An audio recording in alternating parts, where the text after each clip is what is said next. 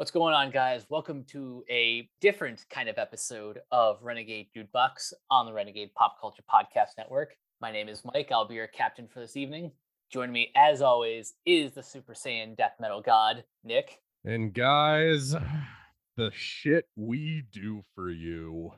Yeah, we happened to stumble upon a bargain bin full of um, an interesting collection of new metal records these are six of the worst new metal albums that we happen to stumble upon. Now, before we reveal these titles, we've got a couple ground rules. First of all, this is not a, a ranked list by any means. Like, we'll break this down into categories, but we're not going to go in, in any qualitative order.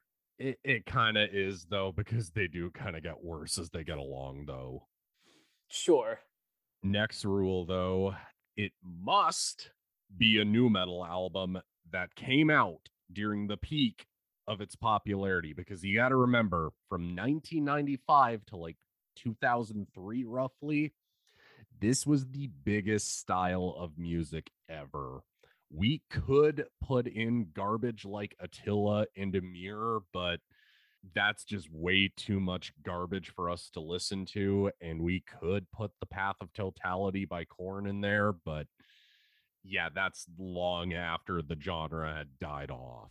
And we also want to avoid any easy targets. So that's why we're not covering Staind or Kid Rock or that god awful Vanilla Ice um, record where he attempted to reinvent himself thanks to Ross Robinson. Yeah. Um, fun fact: Did you know that the record label that Vanilla Ice was on tried to bill this reinvention as the way John Travolta reinvented himself doing Pulp Fiction? Oh my god, they didn't. They did. They totally fucking did. Good that's lord. how pop. That's how popular this shit was back in the day, man. Like, look, it, just to kind of get this out of the way, I guess, like, yeah, it could be easy for us to dunk on new metal, but at the same time, there was plenty of good stuff that came out in the genre. These six albums are not that. Yeah, we we specifically went with these records because a nobody cares about these bands anymore. B for at least one of these records, there's at least something interesting to talk about, and then what we'll tease at the end of this episode is we kind of have a point starting with this record because there's one new metal band in particular that really just deserves its own episode.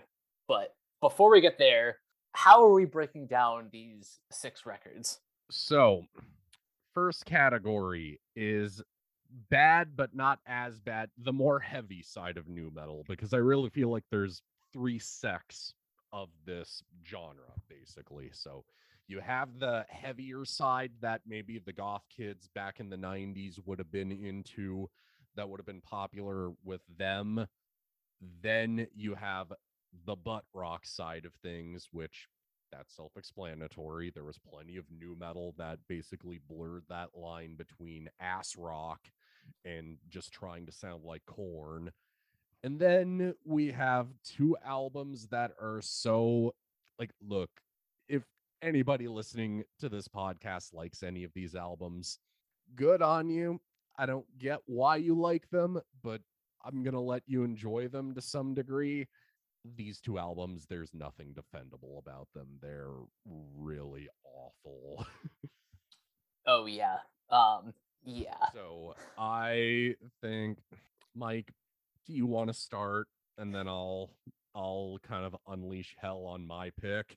yeah, so we're going to um merely dip our toe into the discussion with a debut record that I only kind of remember.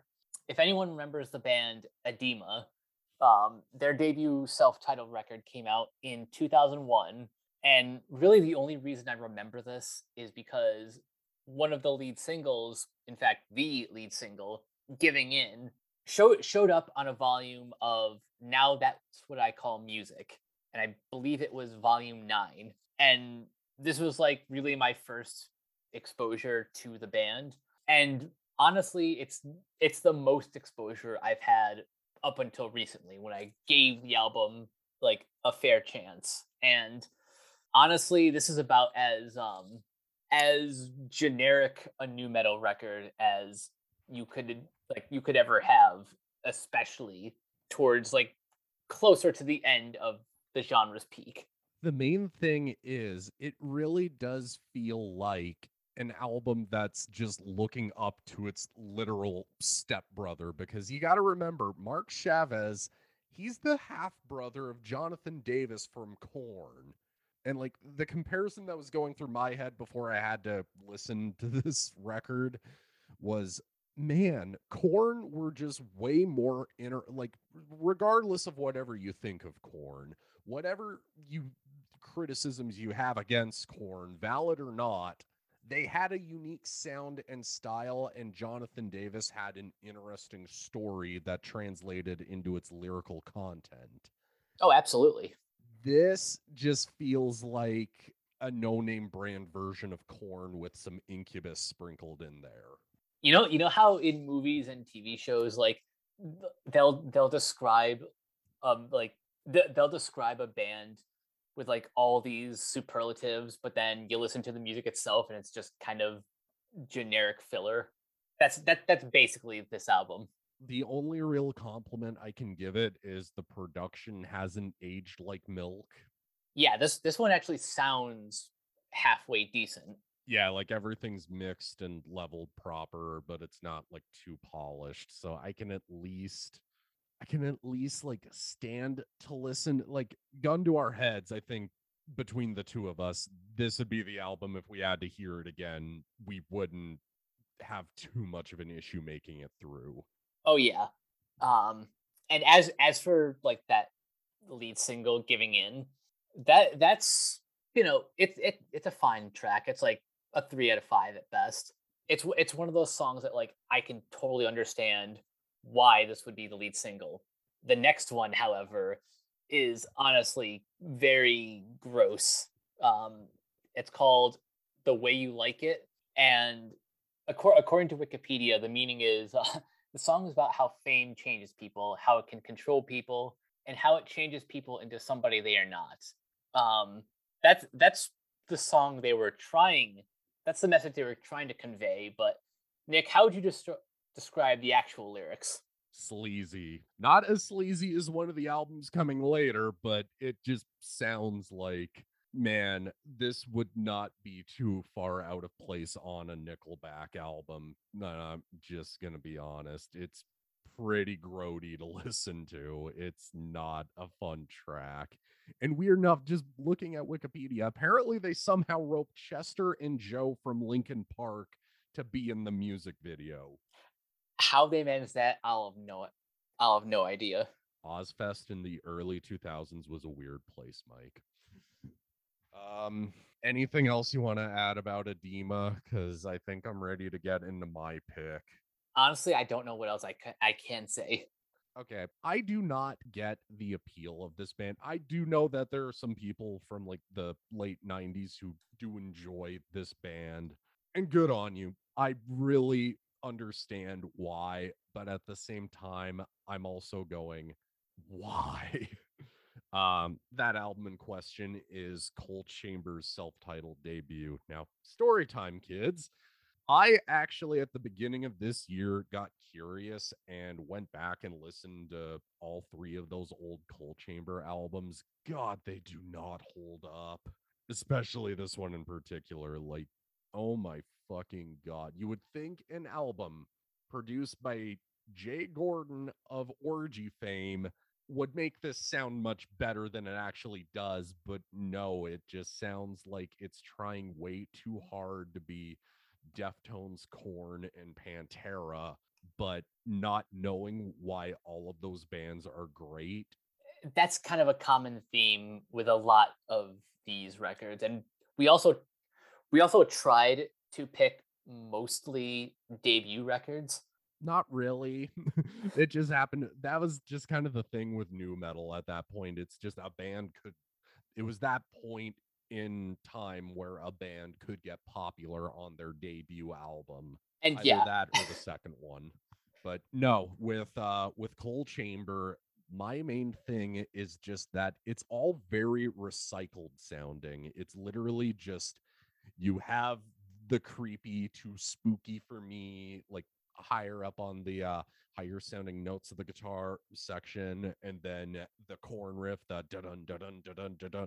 And you know which song I'm referring to, Loco. It's literally just goes into the heavy riff, goes into the verses, goes into the chorus, repeats the opening riff, the opening heavy part, and then goes back into the verse again, then cuts to the chorus. No pre chorus or interesting bridge or any melodies that, you know, kind of hook you in or any grooves that, you know, just make you want to move. It literally is just verse, chorus, verse, chorus. That's the song for like three to four minutes. and that pretty much describes um, a lot of this record. There's there's just way too much repetition um, in general. And these just aren't as interesting of musicians as say in terms of the drums it's uh, again i've i've said this before and i'll say it again i don't personally consider slipknot a new metal band but it doesn't have any of the drum patterns that joey jordison had on that first album. It doesn't have any interesting bass work the way fieldy does in Korn it doesn't have any fun riff ideas uh, again not really a new metal band but the way system of a down would come up with their riffs it's just and honestly as big of a devil driver fan as i am and as great as dez sounds in that band it just sounds like he's just trying way too hard to be edgy on this thing Yeah, I don't even know if I'm that big of a Devil Drivers fan, but I'm definitely not a fan of what he's attempting to do here. Yeah, it's very much of its time period, and I tried judging it on its own merits just through the lens of 2022, and I just can't help but go, man, this is just dull. And casually racist too, with one track in particular. Oh, is it? Um, is it the one that I'm thinking of? Amir of the Desert. Yeah. Uh, and then Pig literally just makes me laugh because I listen to brutal slamming death metal, and that that style of music literally is mostly just pig squeals, but at the same time, that actually has musical chops behind it and something interesting going on in the music. C bands like Internal Bleeding and Ingested, but here, no lie, Dez doing pig noises just makes me laugh. uh, anything you want to add about Coal Chamber? Because I feel like I kind of, I feel like I pissed off the Coal Chamber fan base. If if you have to listen to to any um Dez uh, Fafara project, um, just listen to Devil Driver. Or if you want a better sounding new metal new metal um band, um Soulfly is probably a better option. yeah, the first couple Soulfly albums, when when they were in the new metal category, yeah, just go jam Soulfly. You're gonna have a much better time, and it has loads of guest appearances that are pretty legit. Um, do you want to go next, or do you want me to go next with the first dive into the butt rock category? Um I'll I'll take this next one. Um Okay, because I if I if I I'll- can even remember anything about it. To be I only have one quip about it, and that's it. yeah th- i'll this one's gonna be short too um i don't even know if any, if anyone like even as a casual music historian remembers the band um the union underground who only really had one studio album called an education in rebellion that came out in july of 2000 and um really all i can say about this again i i listened to this album a couple weeks ago so um, for better or for worse, this just went in one ear, out the other. And what really stood out or didn't stand out about this record is they kind of just sound like the Walmart version of Powerman 5000. Which kids go listen to tonight the Stars Revolt instead. You're gonna have a much better time. Oh hell yeah. Uh, the only thing I really have to say about this thing is it honestly makes me feel like the estate of Scott Weiland should sue because I do not hear, I hear more Stone Temple Pilots in this thing than I do industrial. Like none of this reminds me of Fear Factory or Ministry or Static X, the before mentioned Powerman 5000, Nemec it doesn't remind me of industrial in the slightest and it's just musically not interesting enough to justify its existence and really eh, there's a reason why this band didn't go far. They didn't have the too edgy for me image of disturbed at that point when they were touring behind the sickness which fun fact did you know john moyer from disturbed is the bass player on this album Oh, really? Not that you could fucking tell. um, I, I, was gonna say, what bass? Yeah, it's this is where we get to the point where the production on these albums really starts to I'm not even going to say age like milk. I would say more just ages like the worst smelling cheese possible. Yeah. Like we we we let you guys um like we we we didn't push you deep into the pool um on purpose because yeah some some of these later records get kind of rancid. Speaking of unfortunately we're not listening to rancid but speaking of things that do sound rancid every 6 seconds saliva a band that you might remember as that one band that did that one song for that PlayStation 3 commercial back in like 2008. So their official debut album to a major label that is every 6 seconds is arguably the most white trying to be heavy but rappy at the same time like for real, I've just kind of got to be honest. Josie Scott is probably the worst vocalist in nu metal. Hard to argue against that. Yeah, because literally his singing just sounds so goddamn nasally that he honestly really does make Fred Durst sound like Bruce Dickinson in comparison. Like just the singing side of things, he's pretty terrible. The rapping side of things, oh my god, this guy who's a really bad rapper?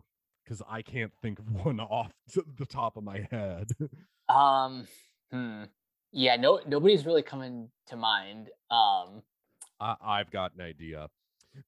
Josie Scott is so bad he makes Lil Wayne sound like DMX in comparison. Okay, that's pretty bad. Yeah, that's how Josie Scott honestly sounds on this because he's trying too hard to have this tough guy sound in his voice, but it literally is just like he literally sounds like that the entire 50 minutes of this record and it's hard to take the guy seriously when you have songs like your disease after me and the worst weezer ripoff i've ever heard in hollywood. Yeah like this honestly makes any Weezer album from like 2005 to 2010 sound like Colony by In Flames. Um, I'm I'm not hyperbolic there. It the chorus is literally "Cause I'm killing Hollywood" with the like even the guitars sound fucking whiny on this thing. Now I remember we we talked about this um off air a while ago. There there was one track on here that sounded like two completely different um, songs just kind of mashed together. Do you remember which song I'm talking about? Yes, but I think it's one of the U albums though. Oh. Yeah, because uh the main thing that this album is known for is just click click boom and your disease. Which which are just like gross songs in their own right, but not nearly as gross as how we're closing out this show. Oh, well, o- only one other thing unfortunately, um, because I have to mention ginger snaps in every episode of this podcast from here on out. um, at least none of the songs from this album made it on to the soundtrack for that movie. It was only the one that was independently released, which I, I'm not going near that thing after having to hear this. Totally fair. Yeah, just just our advice, just go watch Ginger Snaps instead. You're gonna have a much better time. All right, are you ready for the EU? I I do not want to have to revisit this fucking thing ever again. Um so guys, it is kind of fitting that we pick these two albums as our U category of new metal because they actually toured together the year after both of their debut albums released. Um, so guys, remember that time period where Tommy Lee tried to rap after he was getting out of prison? Boy, that's a that's that's a loaded statement. so yeah, we're talking about Methods of Mayhem's self-titled debut album, which um, the only footage you can ever find of this wretched piece of garbage is literally it just literally just looks like it was shot on bread. I, I, I'm not even joking. It's barely even 480p. So basically, after leaving Motley Crue in early-ish 1999 and after getting out of jail for assaulting his wife at the time pamela anderson which related but unrelated guys go watch the pam and tommy mini series on disney plus it's actually really worth watching and really well made but thankfully that series overlooks this thing um so tommy lee got the bright idea to do new metal um, and i don't mean drum new metal. I mean rap and sing. And here's and here's the strangest part. Um, if you take a look at the liner notes, this album features guests guest appearances from George Clinton, Kid Rock of all people, yeah. Lil Kim, The Crystal Method, Snoop Dogg, Fred Durst, and Mix Master Mike he was clearly trying too hard on this thing. I mean, oh my god, he is not convincing as a rapper. Like he honestly really when I was saying that Josie Scott makes Lil Wayne sound like DMX in comparison, I, I have nothing on this. Like this just sounds terribly unconvincing considering uh, considering we know the guy as the drummer for Motley Crue the sleaziest glam band ba- to basically ever exist. Next to Poison. Yeah, yeah, pretty much. But yeah, he literally is writing a song like Proposition Fuck You, which is trying way too hard to be political and poignant that it just kind of loses its message at the same time. And then, and then, of course, we have to talk about um, the lead single, Get Naked, which has the um the features that I mentioned earlier. Yeah, well, the only fun fact I can mention about this song is as many as many beautiful girls with no clothes on are in that video. Fred Durst is the only one who is clothed because I don't think I don't think the world could have handled having to see Tommy Lee, Tilo, and Fred Durst all naked in a music video together. I just kind of threw up in my mouth saying that, no lie. like, eh, we're not exaggerating, guys. This thing makes. I was going to say it makes a Buckcherry song sound less sleazy in comparison, but no. This is about on par with that. And that uh, that's that's the other thing too. To harp back on the production, oh my god, this thing is horribly mixed. Um, like, who did this? Scott Humphrey? Yeah, and he produced Rob Zombie's first two records. And those sound great still, but this Tommy Lee, his vocals are so buried in the mix, sometimes you can barely understand what he's saying. Not that you'd really want him to. I was going to say. But Mike was basically referencing this earlier. The next single, New Skin, which I remember specific, the more PG music video from this band. I specifically remember my mom trying to change the channel as soon as it would come on as a kid. Oh God, I I don't know if I remember protected, this video. at least she protected me from bad music. I can say that. um, the music video, it's literally just Tommy Lee and the hired guns he got, ranging from Stephen Perkins of Jane's Addiction fame to play uh, to play drums in the video. I don't know who he got like for guitar and bass, but it's literally just them causing a traffic jam and then a truck driver has the decency to run Tommy Lee over. Nice. Um unfortunately he doesn't run over Tilo either, but even the more new metally parts like on anger management, they're just not heavy though. Do do any of these riffs like stand out in any way or are they just kind of generic chugging? Cuz yeah, that's that that's really like all the takeaway I can get gain from from the instrumentals. Yeah, it's literally the opening riff of Hypocritical from the only live footage you can even see of this band. It's literally just Tommy Lee. It looks like it well sounds I should say the guitars sound like they're down tuned to drop C, but it's literally him just turning the volume knob up and down. Move over, Master of Puppets. We've got an even more technical riff here.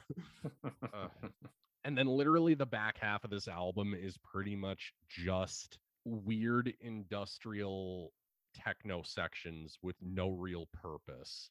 It just feels like they're just thrown on there and really just sound like Crystal Method outtakes. And when an album is as short as 36 minutes and still has filler, you know it's not worth it. Oh, and one more thing about New Skin beyond the fact that, you know, Kid Rock is garbage on it, and so is Tilo on the single version. Like, even song structure wise, it literally makes no fucking sense to me. Like you have this intimidating industrial section, then you have Tommy Lee trying to rap and sound like a badass on this song, and then it just randomly cuts to this alt rock chorus. Yeah, th- this this this was the um the nu metal Mad Libs song that I was referring to earlier. Like it's just you know him trying to sound like this tough badass, trying to sound like, oh yeah, I fuck the baddest bitches all the time, but can you feel how I feel? Like, fuck off. This is literally just like, yeah, maybe, maybe there was some genuine aspect to it. I guess maybe, maybe it was something Tommy had to get out of his system, but man, the public did not need to hear this. Not in 1999, not in 2022. Uh, got anything to add, Mike? Because uh, um, yeah, this I'll, is. Uh, I'll say I'll say this. This this album is more more or less the main inspiration for this podcast because while while nu metal was a big part of um, I, I can only speak for myself that like nu metal was kind of a huge part of my um like my um childhood certainly. Um this is like how i kind of came into the larger heavy metal community. Um not all of the rec the albums were memorable but this but this was like a, a very specific kind of bad and awful that we just had we just had to find an excuse to talk about it. Yeah, and it's just kind of a fascinating piece of 90s history, I guess. Now, the difference between this album and um the last one is that if you know anything about about like this era um of Tommy Lee's career, you know you know that this was that this was just dead on arrival. Nobody was going to take this seriously. But there is no excuse for for how bad this next record is. Rip the band-aid off. We are talking about Crazy Town's um, 1999 uh, debut record, The Gift of Game. Okay, so really, how do we not rip off Todd in the Shadows' amazing takedown of Butterfly or the amazing takedown of the entire record from Luke from Rocked? They they said pretty much everything that needed to be said. Um, so I will just kind of, I will just sort of um, inject my own nostalgia for this record. Um, Butterfly. Butterfly is like. I I feel dirty saying that Butterfly is the best song on this record because the band themselves can't even take credit for it because all this song is is a sample of Red Hot Chili Peppers' "Pretty Little Ditty," um, and you know that's that song's great because the Red Hot Chili Peppers are were at least at that time a really good funk metal punk ish band. Um, and Pretty Little Mother's is like is a better album.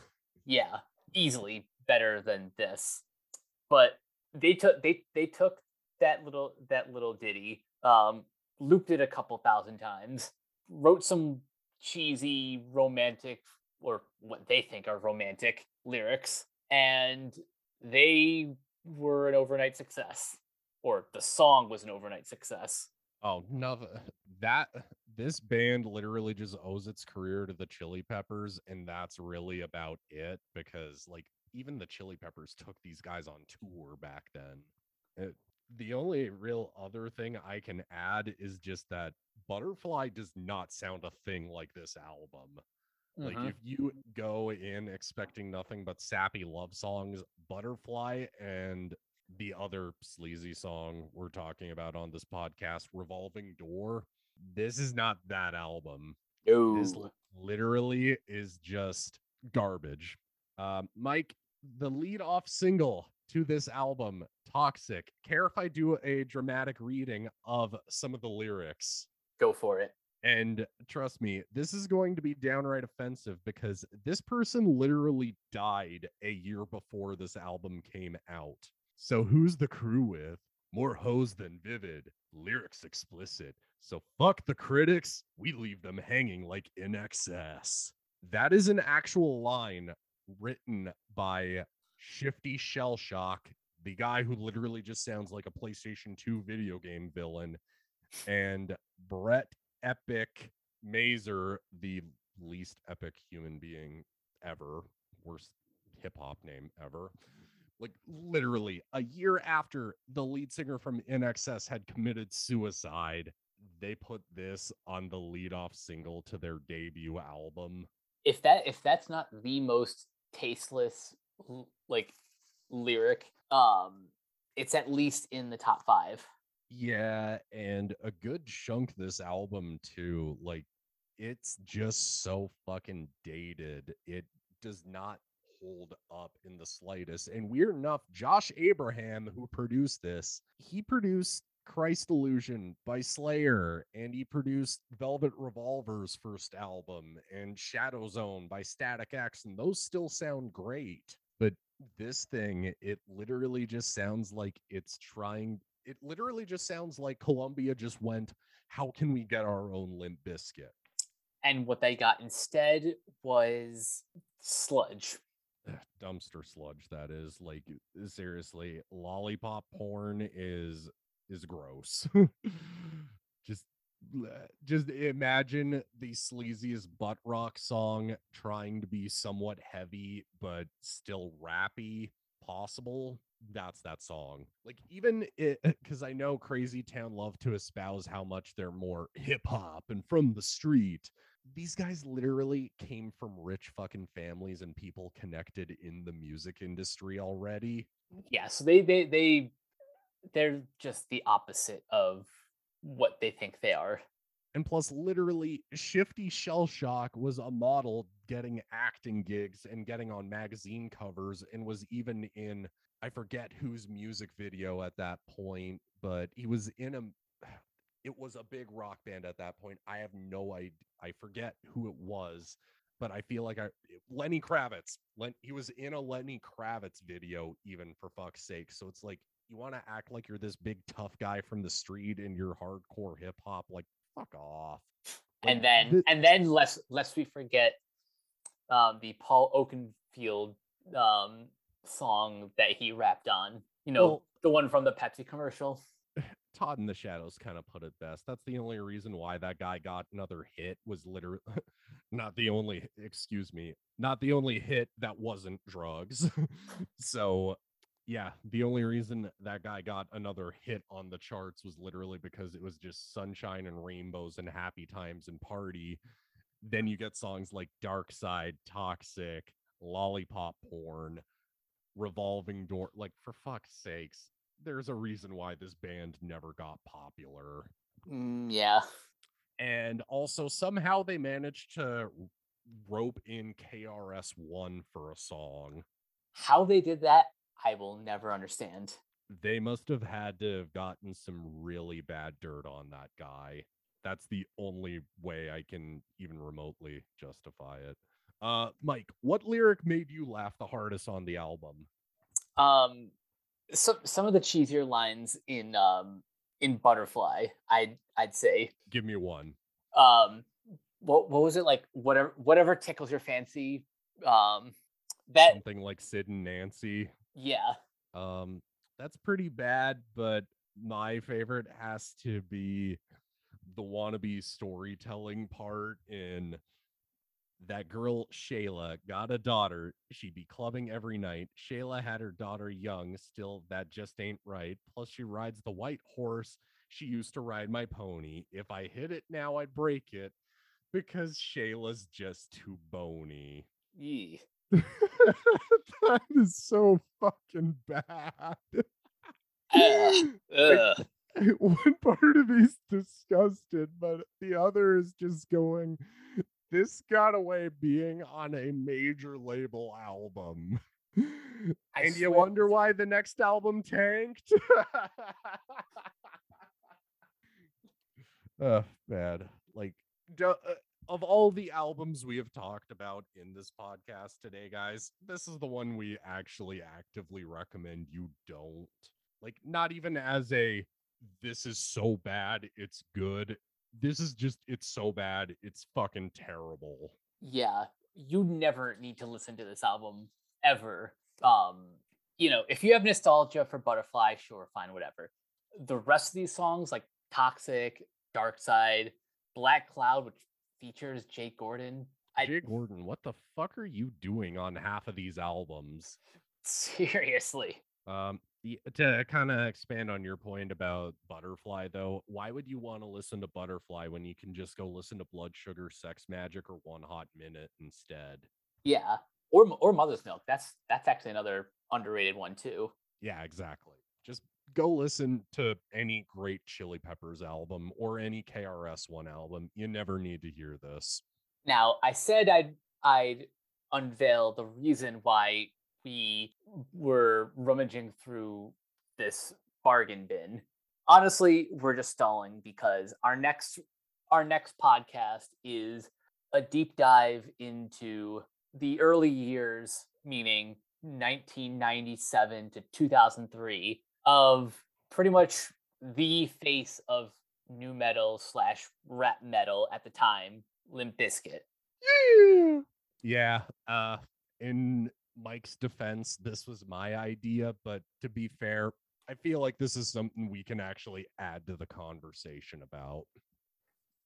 Yeah, because obviously this was like one of the biggest bands in the world at like during their prime. Um and because we we both kind of grew up in that era, we we, we had there's a lot we can say about these records, how they, how they hold up, if they hold up, um, how much better Wes Borland was um, compared deserves. to yeah. There there's there's a lot that we can get into, um, but we will save that for next time. Until then, Nick, where can everyone find you online? Uh, I am at Super Saiyan Death Metal God, as Mike mentioned in the intro on Instagram. I mostly post album covers, horror movies, video games, vinyl, just whatever movie I'm watching or whatever album I'm listening to. So go shoot me some binge likes. Also on Twitch at the same name. I'm odd for Katharine Isabelle from Ginger Snaps. Come say hi. We'll gift you subs. Say hello. Shoot her a follow. She's awesome. go follow her. Hell yeah. And you guys can find me on Twitter at Captain K42. You can check out my quick thoughts on letterboxd.com slash Coach K42. And you can find me in just all the various Facebook groups just at my name. You can check out Renegade Pop Culture on Facebook and Twitter at Ren Pop Culture. We also have a YouTube channel now. You can also find us on Podchaser, listen to all of our podcasts on Anchor, Spotify, Apple Podcasts, etc. And last but not least, everything can be found at renegadepopculture.com. Need to escape? So do we. That'll do it for this episode of Renegade Jukebox. We will catch you guys later. Peace out.